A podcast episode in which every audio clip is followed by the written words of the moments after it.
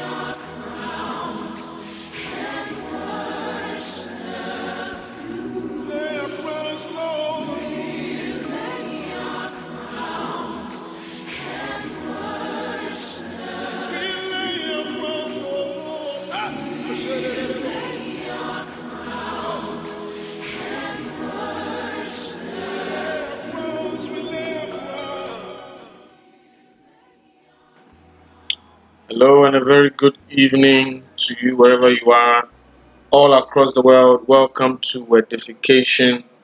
It is an honor to be here and to be alive. Welcome to December, a month of finishing strong in the Lord, as well as finishing in every other area of our lives.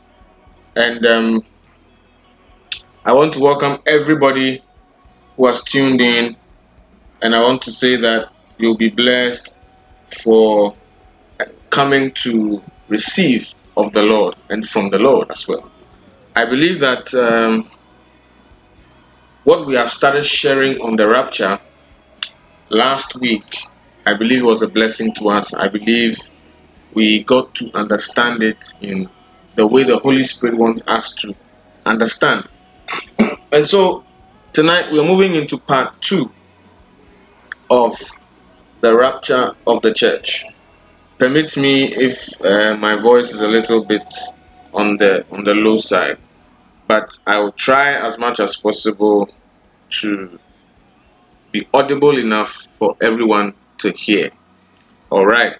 And let me also say that God bless you again for joining tonight's broadcast on the rapture of the church part 2 i want to say that we do not own rights to third party audios that's being used or that we are, what you are hearing tonight and other ones that you've heard previously.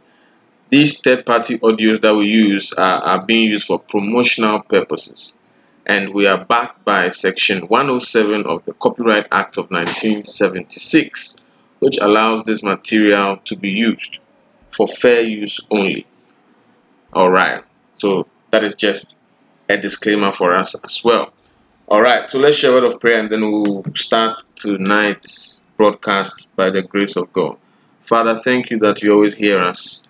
Thank you for the people gathered to hear and to listen to your voice. We pray that through this message you shall quicken us up and we shall be awoken unto the reality that you are coming for the church and that we shall be ready thoroughly ready and equipped to meet you in Jesus' precious name. Amen. All right, so last week we looked at a very important subject which seems to be fading away in, in, the, in the body of Christ, actually. Um, but you realize that there are a lot of scriptures that back um, the coming of the Lord. And one of the scriptures that we, we looked at last week was in First Thessalonians chapter 4, verse 13 to 18. And the Bible says that brothers and sisters, we do not want you to be uninformed about those who sleep in death, so that you do not grieve like the rest of mankind, who have no hope. For we believe that Jesus died and rose again. And so we believe that God will bring with Jesus those who are falling asleep in him. According to the Lord's word, we tell you that we who are still alive, who are left until the coming of the Lord, will certainly not precede those who are falling asleep. For the Lord himself will come down from heaven with a loud command, with the voice of the archangel, and with the trumpet call of God. And the dead in Christ will rise first. After that, we who are alive and are left will be caught up together with them in the clouds to meet the Lord in the air, and so we will be with the Lord forever. Therefore, encourage one another with these words. Now, with the background of this story, we, discussed it last week, but a brief recap, and then we move on to today's message. Now, I, I, I said that this particular script, scripture was written to the people of Thessalonica. And here, Paul was trying to address an issue that had come up. And the issue was that many of the people knew of the message of the rapture of the church in that time. But they had a fear. What was the fear? The fear was that they were thinking that the people who had died in the faith were not going to partake of the rapture. Praise God. And so these were concerns that Paul had picked up or that had been sent or directed to him in the form of a question or maybe a worry a worrisome question. And Paul writing to the people of or the church in Thessalonica addresses this issue in chapter 4 of first Thessalonians where he's telling them that he does not want them to be uninformed. In other words, ignorance is like a cancer to the Christian. Ignorance is very, very, very, very deadly. Anyone who does not know what he or she has as a child of God is as dead as anything else. Ignorance have caused kings to look like servants. Ignorance have made kings to be serving like servants, like paupers, like slaves because of ignorance. So Paul tells them that he starts by saying in verse in verse 13 that he does not want them to be uninformed about the subject matter, about the fact that they were worried about people who were asleep in the Lord. When we say somebody is asleep in the Lord, we mean somebody died in the faith. Somebody died as a Christian. Somebody has transitioned from death to life. Hallelujah. Now, he's telling them that they should not be uninformed about those who sleep in death, in the sense that they should not think that those who have died in the Lord, that is it, that they, they, they are lost. So they should not grieve like the rest of mankind, actually, who have no hope. But then he's telling them that for us believers, our hope is in Jesus. Not just in Jesus, but in the fact that Jesus died and he rose again. And because he rose again, we believe that he will bring back, that is God, the Father, will bring back with Jesus those who are falling asleep in him. Hallelujah. So, so he's telling them in verse 15 as well that he says, according to the Lord's word, we tell you that we who are still alive, who are until the coming of the Lord, will certainly not precede those who are falling asleep. In other words, those who will be quickened up, those who will be raised up first, will be those who are falling asleep in the Lord, according to the to the scriptures, with regards to the rapture of the church.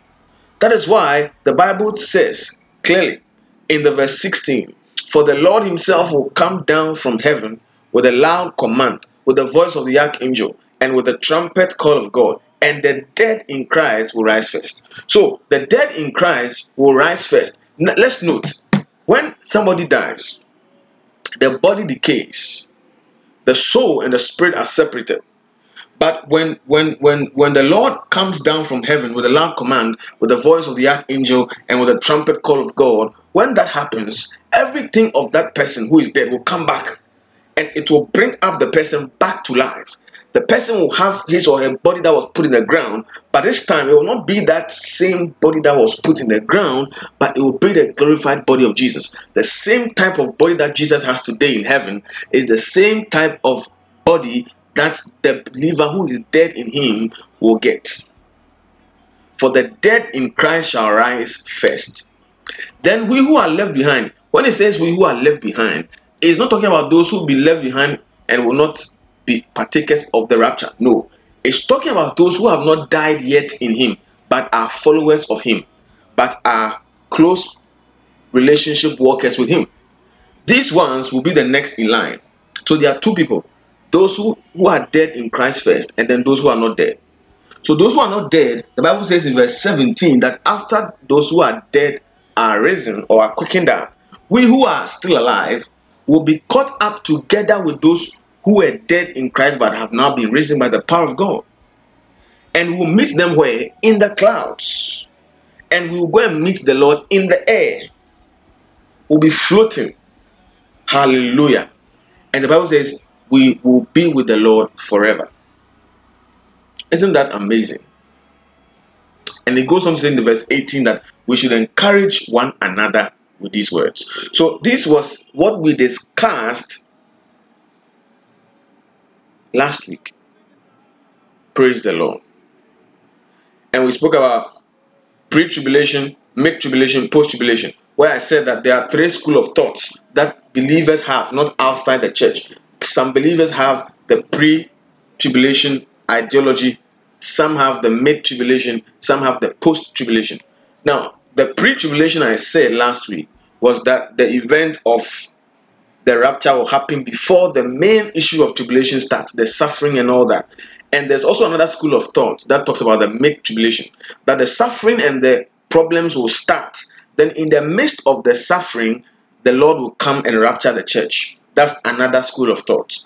And then also there's the post tribulation, where it is said that after the tribulation, after the suffering and everything has ended, then the Lord will come for the church. So these are the three school of thoughts. But according to the scriptures, according to First Thessalonians, this is what we call the pre-tribulation. That is what you should believe. That is what I should also believe in. Praise the Lord. All right.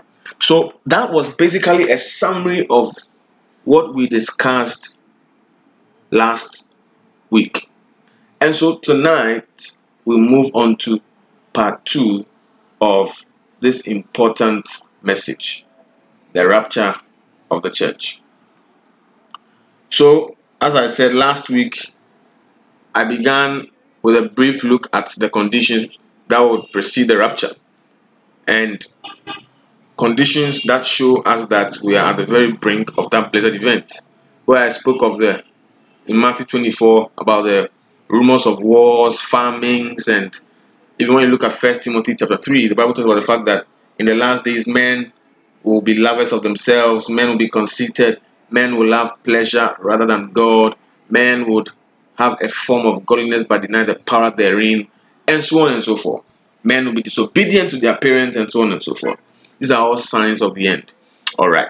Now, today, or tonight, sorry, by the grace of God, I want us to look at the specific details that will take place when the trumpet call of God goes out and the beginning of the end, as we know, is initiated.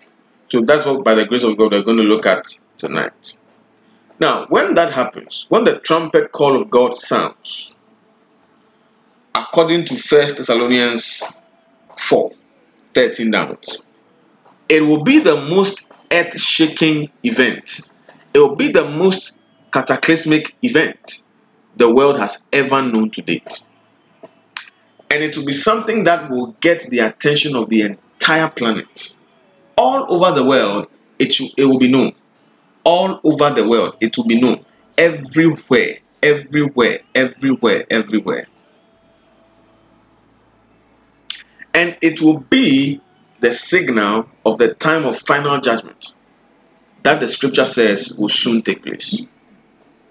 Now, I want to address the concept of a general judgment that many people today have come to believe. Now, this is the idea that people have that Christ will come, Christ will gather all people before him, Christ will then pass judgment on them, and then Christ will send them either to heaven or to hell. Many people today, even Christians, believe that somehow God will look back over each individual life and tell the person, well, for example, well, the good outweighs the bad. So, or God will say, you tried to live a pretty hard, you know, a good life, but you tried, you know, you did some of the things right. There were some things you did that was maybe better than others, so you can come to heaven. If that concept was true or is true, then man is not saved here on the earth. He is saved or condemned somewhere in the future. But that whole idea, popular as it may be, popular as it may be, that Christ will come, gather all people, pass judgment, send them to heaven or hell. That whole idea. It flies in the face of Scripture. In other words, if you compare it to Scripture, it does not hold. There is absolutely no place in the Word of God where we find anything even coming close to that statement. Scripture does not say that Christ will come, gather all people, pass judgment, and send them either to heaven or to hell, depending on where they go or where they stand. Scripture tells us that Christ will come in the air, will appear, and take all the true believers to be with him, and leave all others behind to face the most horrible events in all of human history. Then later, he will come back with, with them in great glory, those who have been raptured. He will come back with them, and they will reign together for 1,000 years on the earth. Then, after that, Jesus will defeat all his enemies, including Satan. Then he will cast Satan and all followers of Satan into the lake of fire. Then he will lead his own people into perfect joy, into eternity. Hallelujah. Praise God. So, as I said last week, the next great event to take place is the rapture of the church. Nothing else. But what exactly is the rapture? Who will it include? How much time will we have to prepare for rapture?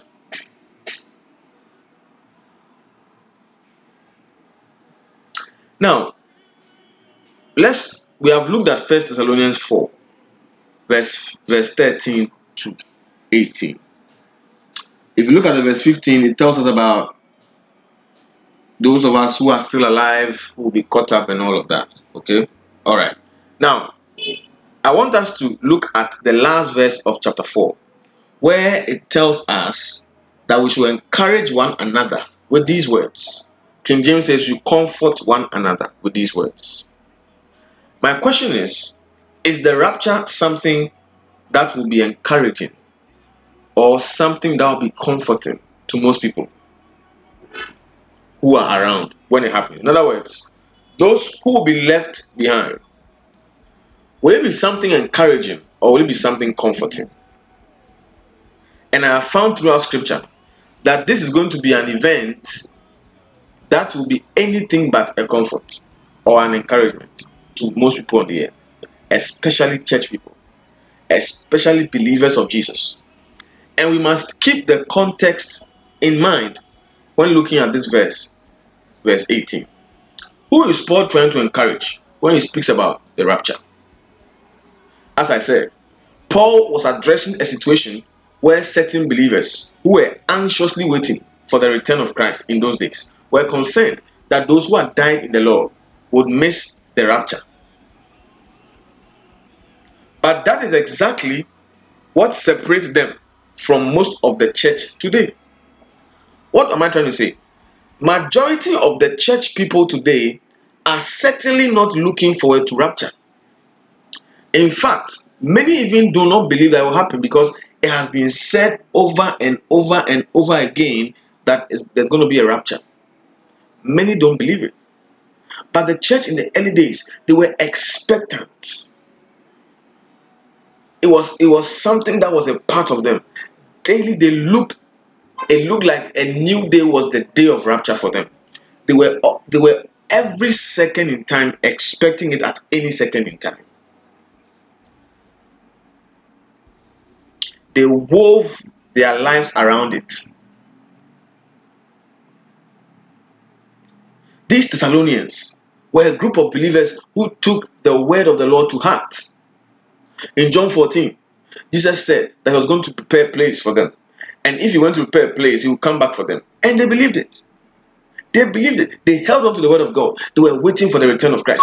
They were waiting. They were waiting. They were waiting. They were waiting. They kept on waiting.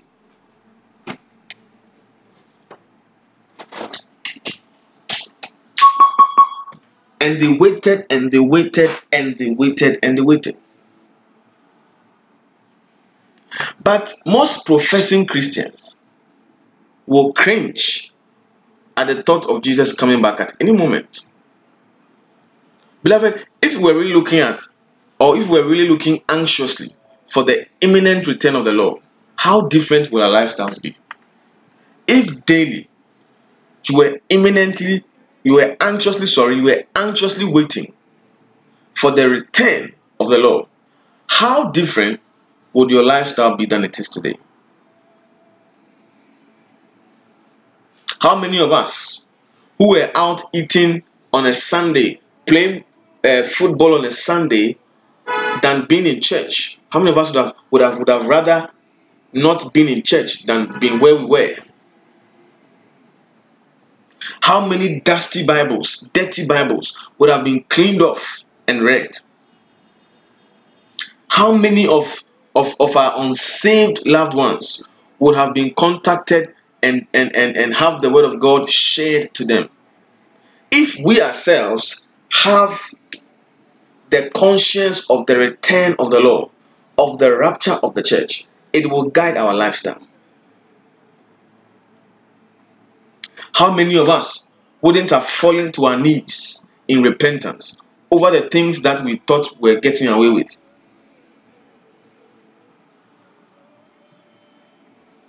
Many believers do not even think or consider the rapture in their in their in their lives. They don't even think about it. They are just living their lives and that is it. But beloved, the early church daily they were waiting for the return of the Lord.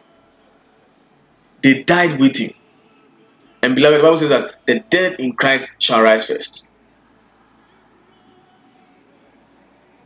Then we who are not dead at that time will be caught up and will meet those who have been changed from the grave. And we'll all have the same body as Jesus. And we'll meet Jesus in the air, and together we'll be with him. The rapture of the church is something that we should be able to find comfort in. Because the rapture of the church is when God comes for his own.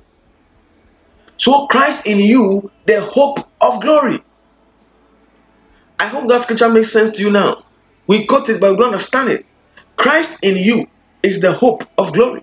Because at, at the appearance of Christ, when he sounds the sound with the trumpet call of God, you shall be glorified. In a twinkling of an eye, you shall be caught up. So Christ in you, Christ is your hope. So the rapture or the message of the rapture of the church is something you should find comfort in. But that will only happen only if we are living in such a way that we will not find ourselves embarrassed or find ourselves ashamed if the Lord were to come and catch us unaware. So sometimes ask yourself if the Lord came at this hour unawares to me, will I be raptured? Will I be taking? Answer it in your heart. And then we move on. Praise God.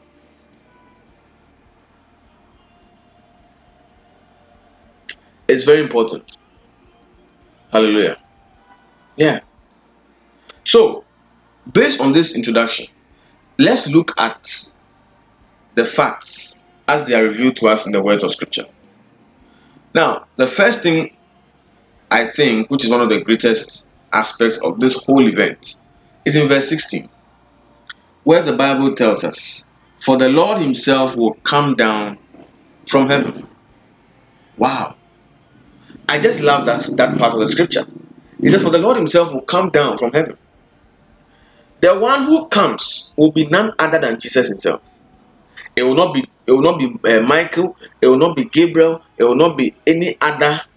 No substitutes, but the Jesus we have heard of, the Jesus whom we are following, the Jesus whom we are serving. It is the Lord Himself who will come down from heaven. Remember, as I said earlier, in John 14, he told the disciples he was going to prepare a place, and if he goes, he'll come back to take them to be with him. He said clearly, I will come again. And from scripture, we are now understanding that is exactly what is going to happen. The heavens will burst wide open, hallelujah, and Jesus will come forth in all his glory, waiting, standing there in the heavens, and he'll be ready to snatch up his children out of this sinful world.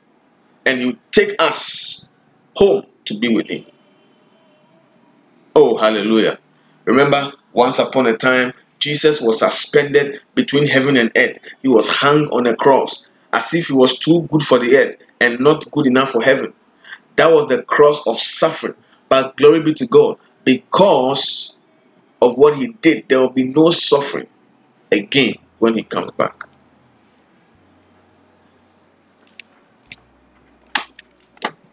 And remember that Christ is the bridegroom and the church is the bride.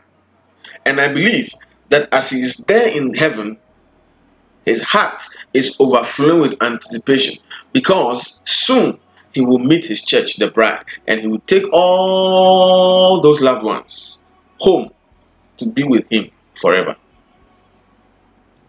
Oh, hallelujah. And I picture in my mind that the Lord anticipated as he hung on the cross, as he looked down through all the ages and saw all those who would come to believe in him after he had died, resurrected, and gone to the Father. He knew what they will be saved from and what was in store for them.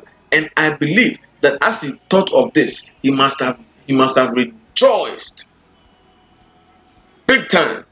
Rejoicing what? In the privilege of making the supreme sacrifice to save us.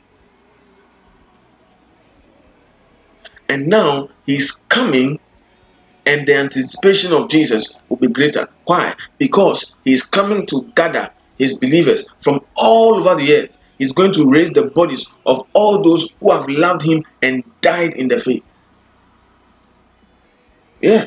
And the same verse 16 says, with a loud command, with a shout. This is what we call the shout of victory, where Jesus himself will give a shout that resounds with mighty power.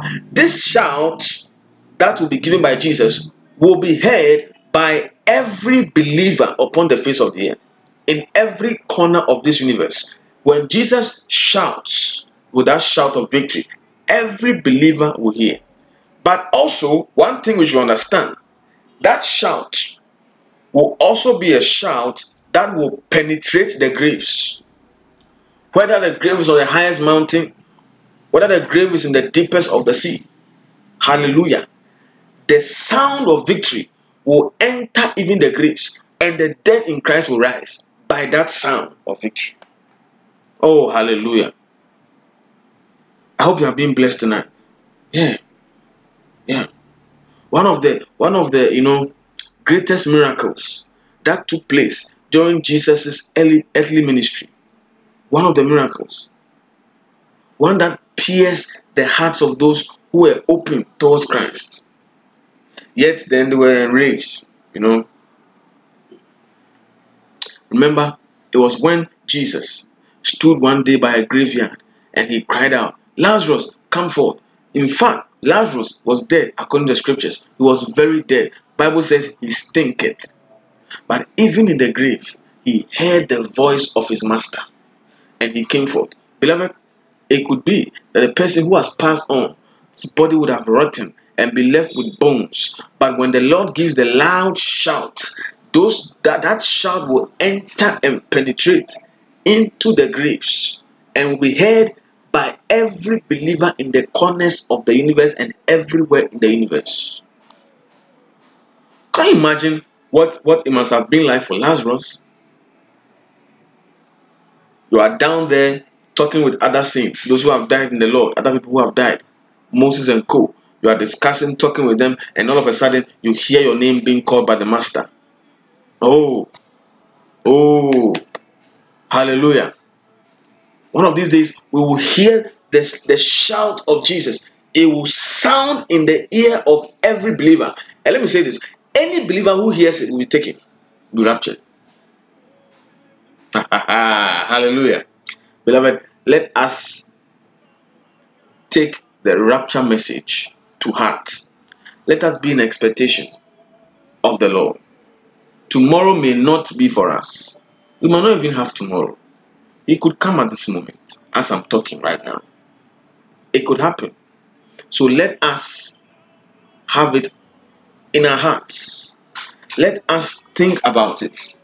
Let us let the reality of rapture keep us in check so that we will not move ar- a- a- aloof and will not just do things anyhow.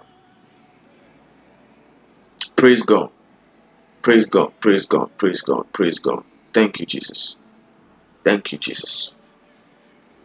Thank you, Jesus. Kosha kanta tatarabahas. I believe we, we, we, we are being blessed. I, I believe we we are being blessed. I believe we are being blessed. I believe we are being blessed. I believe we are being blessed. Thank you, Jesus. Thank you, Jesus. Oh, thank you, precious Jesus. Thank you. Ikazada Megedebesh. Kotoba Aleba Haratasa. I pray that when the Lord comes, we shall be ready. I pray that we shall not be found wanting. I pray that we shall not be left behind. I pray that we shall not, we shall not, we shall not, we shall not bite our lips and say that we have wasted our time. I pray that we shall not, but rather I pray that when we hear the shout, we suddenly find ourselves in the air going to meet the Lord. I pray that that becomes our portion. I pray that it becomes our portion. I pray that it becomes our portion. Hallelujah. Thank you, Jesus. Thank you, Jesus. Thank you, Jesus. Ko shatadabadabahas. Legadagadagadabadabahas. Lantosotokabahas. Ikakatakabahas. In the mighty name of Jesus. Amen. Now, let me say something. I want to say that with the trumpet, the trumpet, I want to say something about the trumpet, actually, if I can. Now, it said, and with the trumpet call of God, and with the trumpet call of God, and with the trumpet call of God. Now, this means that there's is to be a great gathering. Now, in the olden days, when the trumpet was blown in Israel, it was to gather the people together. Sometimes it was to gather them for battle. Other times it was to announce the year of Jubilee. Other times it was to begin a great feast. Today, the trumpet also can be used for occasions where special meaning is desired. For example, um, in history, we are told of a man called Winston Churchill. Now, Winston Churchill planned his own funeral, which took place in St. Paul's Cathedral, right? Now, after the benediction, at his direction, a burglar who was positioned high up in the church's dome played something we call taps. Taps was the universal sign that the day was over. So anybody who played, who, who knew taps in those days, was a sign that the day was over. So just as the person played the taps, as the tap was finished, as Winston Churchill instructed, another burglar placed on the other side of the dome played what we call the notes of reveille. The notes of reveille. Now, that tells us that it was time to get up. And that was Winston Churchill's testimony that at the end of history, the last note will not be taps, that the day is over, but rather it will be reveille, which means what? Time to what? Get up. So, beloved, people who are who have died in the Lord may have been or can be positioned with taps, which is the day is over. The day is over for them. They have died in the Lord. Their bodies have perished, right? They're in the ground. But there's going to be a reveille. There's going to be a sudden change, a sudden trumpet call of God. And that trumpet call of God will be a wake up for those who are falling asleep in the Lord. Oh, praise God. Hallelujah. Thank you, Jesus. The trumpet call from heaven will not mean it is the end. Rather, it will be the sound to get us up, to gather the saints in the air, to join the great multitude of heaven. And the shout will be so loud, and the voice will be so clear. The shout of victory of Jesus will be so loud, his voice will be so clear, and the trumpet call will be so distinct that every child of God will hear and go and meet him in the air. And this will be the greatest reunion the world has ever known. Beloved, every trouble will be over, and Jesus will be throwing his arms around us, his loving arms, and his own heart, I believe, will be bursting with overflow of, of, of joy. Amen. Yeah. And the same verse 16 also says, with the voice of the archangel. Now, in the Greek, it reads literally voice of archangel. Now, the intention is not to identify angelic Michael's voice, but is to emphasize the quality of the voice. What am I talking about? The voice of authority. All authority in heaven and on earth is the voice of Jesus. So, so the voice of the archangel is not necessarily talking about an angel or an archangel, which is Michael. No, but it's talking about the quality of the voice. Eh, that is the voice of authority. All authority in heaven and on earth. So, with the trump call of God, with the shout of victory, when Jesus speaks, oh, hallelujah. Beloved, those who are in the graves will rise. Those who have not died yet will also will hear it distinctly, as well as the trumpet sound.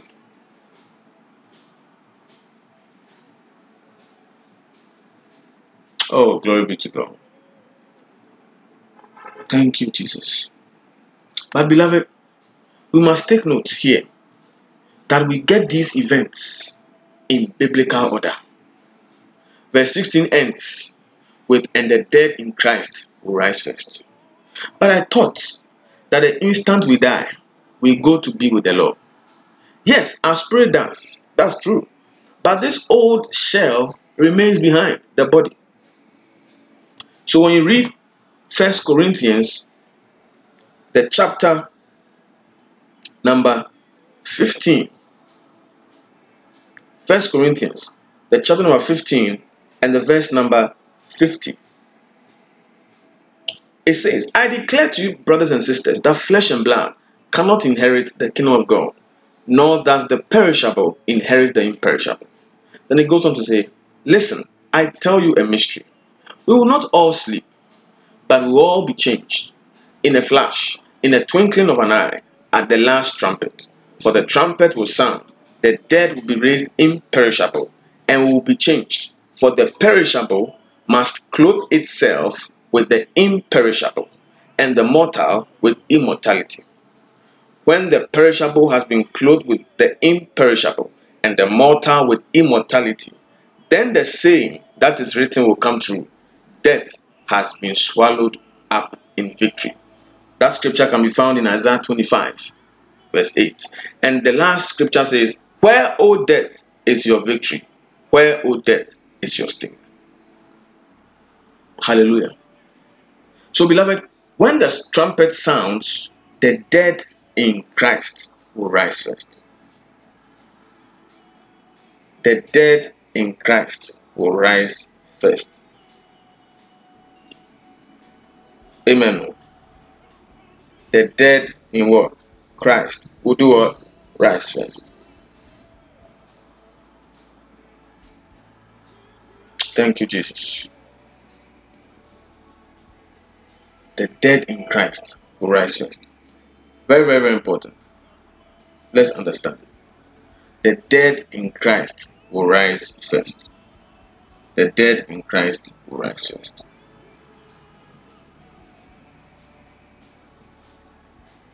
So, so this is where the perishable will clothe itself with the imperishable, where mortality will put on immortality.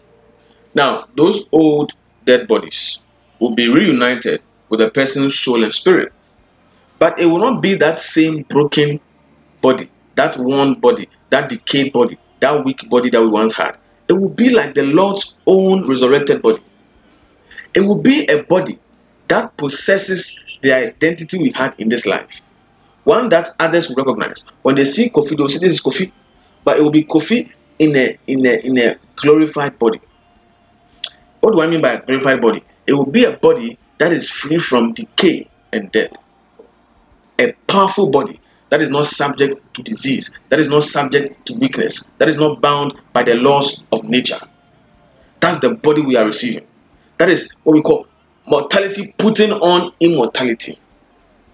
The perishable clothing itself with the imperishable. Beloved, the glorified body is the imperishable. And after that, we who are alive and are left will be caught up together with them in the cloud to meet the Lord in the air. Paul says that those people will be changed in a moment, in a twinkle of an eye, we'll be like him. And that's the rapture of the church. But there's one last thought I want to touch on, and we'll end it for tonight on the subject of the rapture of the church. The expression caught up. The expression caught up. Now, that expression caught up, from which we pick up the Latin and get the word rapture, has a very important counterpart. Now, we are not only caught up to heaven, but we are rescued from the earth and all that is in store for those who remain. I repeat, we are not only caught up to heaven, but also we are rescued from earth and all that is in store for those who remain. Hallelujah. All right. Right? Okay. Now, a good illustration of the phrase caught up would be a man who, um, at the last possible second, uh, let, let's say, rescues a child from the path of a speeding vehicle, you know, and he quickly rushes off with the child to safety. Because the child will be snatched away before the great tribulation overtakes the world, those that are left behind, those who never made a commitment to Christ or kept any commitment to Christ, will be left on the earth to face the most awful period of time in all of world history. Now, what will happen to the saints after they are caught up to meet the Lord in the air? We will look at that on Tuesday, God willing, where we'll look at the judgment seat of Christ, where believers will be brought before the Lord. Hallelujah. But tonight, I want to close with this. We do not know the exact day or the time of the Lord's coming. It's not for us to know, but from the signs of the times, we know it won't be long. Maybe it could be even tonight, it could be at midnight, it could be tomorrow morning, it could be when you're going to buy something to eat. That is when rapture will take place. So, what is your responsibility? Beloved, be ready. Pray always that you be counted worthy to escape all the judgments that will come upon the earth. Hallelujah. Let me say something. If you've ever heard, of the 1960 presidential campaign in the United States, that's according to history. During the 1960 presidential campaign, John F. Kennedy often closed his speeches with a story of something they called Colonel Davenport. Now, Colonel Davenport was the Speaker of the uh, Connecticut House of Representatives. Now, one day in the year 1789, they said, according to history, that the sky of, of Hartford was darkened to an extent that some of the representatives of the Connecticut House were glancing out of the windows and they feared that the end had come. And some were crying for an immediate adjournment. But according to history, Colonel Davenport rose up and said, he said something, quote unquote. He said, The day of judgment is either approaching or it's not. And he said, If it is not, there is no need for adjournment. If it is, I choose to be found doing my duty. Therefore, he says, they should bring candles in. What is this story talking about? Rather than fearing what is to come, we are to be faithful until Christ returns. So, beloved, this evening I ask you, tonight I ask you, if it's morning wherever you are, I ask you, if it's afternoon wherever you are, I ask you, where do you stand? Will you be willing to continue on as you are if you knew the Lord will come tonight? If you knew the Lord will come tomorrow. And so, beloved, rather than fearing what will come or what is to come, rather be faithful until Christ returns. Keeping your eye on the prize. Christ in you is the hope of glory. In Jesus' precious name. Amen. Wherever you are, commit your heart to the Lord and tell the Lord that, Lord, help me to be faithful until you return. Help me to continue serving you as I should. Help me that you will not come and meet me unawares, not prepared, living a life that does not please you. Lord, keep me. Let that be your prayer right now, wherever you are. Wherever you are, wherever you are listening from, let that be your prayer tonight. Ask the Lord, ask the Lord for grace, because the rapture will happen. We are talking about it, but it will happen. Some people will say, Majeed spoke about it years ago. Why didn't I take it serious? He spoke about it. I heard it. My pastor spoke about it in church. I did not take it serious. I went for a camp meeting. I heard it. Why didn't I take it serious? At that time, the church will have been taken away, and those who have been left behind will now be biting their lips because what will be about to be unleashed on the earth will be something else. Beloved, pray to the Lord. In the next few seconds, talk to God. Ask God that, Lord, help me. Help me to keep the focus. Help me not to miss it. Help me not to lose it. Help me not to lose it, Lord. Talk to Jesus right now. Talk to Him.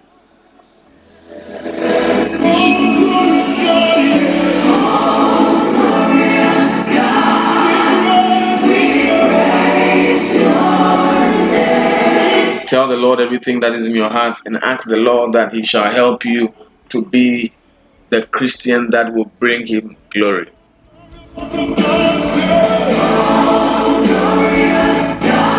If you feel your relationship with God is not that strong, ask that you shall have a renewal of your relationship with Him.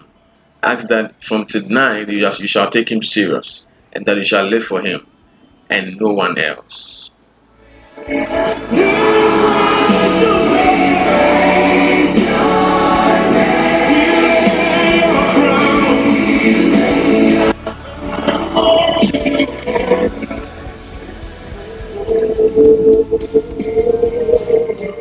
of us, in following the Lord diligently and genuinely now, you have to get rid of certain friends and certain acquaintances, certain colleagues, certain associations that will not help you.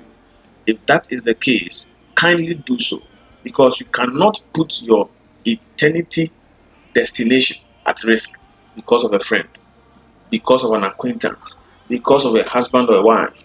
Let all these things I'm talking about, let God be at the center of it. If God is at the center of it, you shall know how you shall live for Him.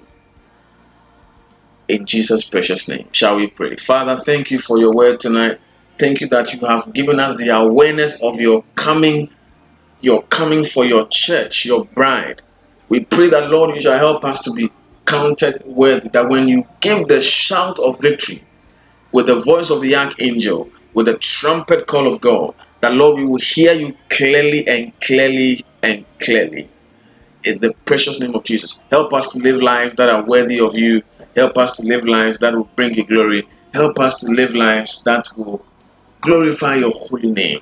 Help us be lights in dark places, in our workplaces, in our schools, in our homes. In the name of Jesus, let us be examples in our society as well and let your name be glorified in everything we do. In Jesus' precious name have we prayed. Amen.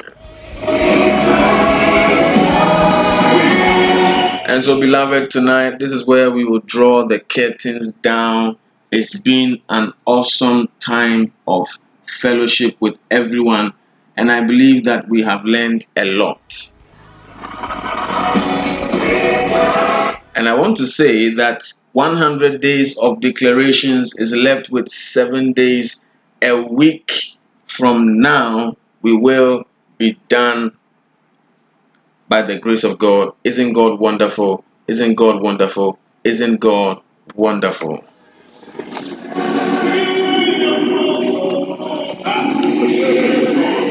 If you have not been following, I ask that you use the, the next seven days to faithfully follow and be a part of it. Today was day 93, where we shared something from the book of Genesis, chapter 49, and the verses 8 to 9. And our declaration was that we declare that our enemies will fear us, and we declare ourselves victorious in every battle that lies ahead of us in the mighty name of, Jesus Christ. And we declare that God will guard us jealously. Amen. Hallelujah. That is our day 93 declaration. Tomorrow is day 94. A week today will be 100 days. And beloved, there will be an information coming out by the end of the week concerning Thursday, concerning 9th of December. It's going to be powerful. It's going to be awesome. We're going to be blessed as we celebrate the end of 100 days of prayer and declarations concerning our lives. Hallelujah. Praise God. Let's also note that next year, something big is cooking in the pot. And at the right time, when God gives us the green light, we shall release the information to you as well. And let's also say that from next year, also, we shall have a Telegram account that will be open to us. Um, I believe that most of the messages, many people have been sending me requests for messages and all of that. So if we want to listen to the messages again and again and again, there shall be a place on Telegram that will be for that sole purpose. From January next year, we'll be doing that by the grace of God as well. Keep praying for us that the Lord will continue to strengthen us, that we shall continue to live for Him, to obey what He tells us to do, and not to complain. Hallelujah. We pray that God will give us the grace to be able to do that which He has sent us to do. And so tonight, beloved, I will sign off here and I pray that tonight, as you have heard the part two of this message, let it sink in. Let the Spirit of God speak to you and let your life be put in order to the glory of God in Jesus' precious name. On Tuesday, next week, Tuesday, which will be, I think, the 7th of December, the 7th of December, we'll be looking at the judgment seat of Christ. Don't miss it. It's going to be an exciting time, and we're going to learn a lot as the Lord Himself directs us. God bless you.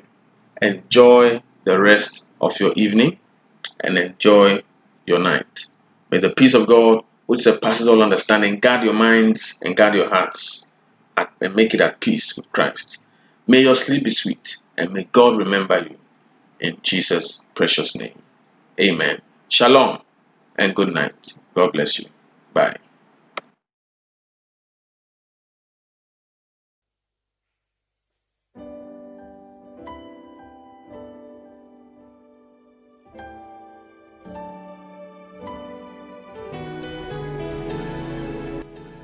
Say onyame kokro beni. Onyame kakra beni. Okay, try this. Abodi nina kotuo.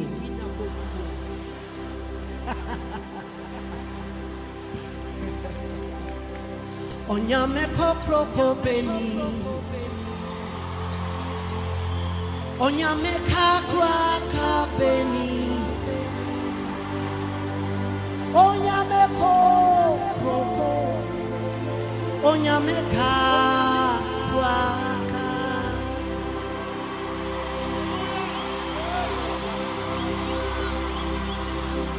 Let me say that again. Onyame kopro kobeni. Onyame kakra kabeni. Onyame kopro. Onyame kakra. And there's another part. There's another part. It says, "Abodini na kotuo." apodi nyina kotuo. Onyameko oh, onyameka crack let me try that again. Can, I try that again? Nyina kotuo. Apodi nyina kotuo.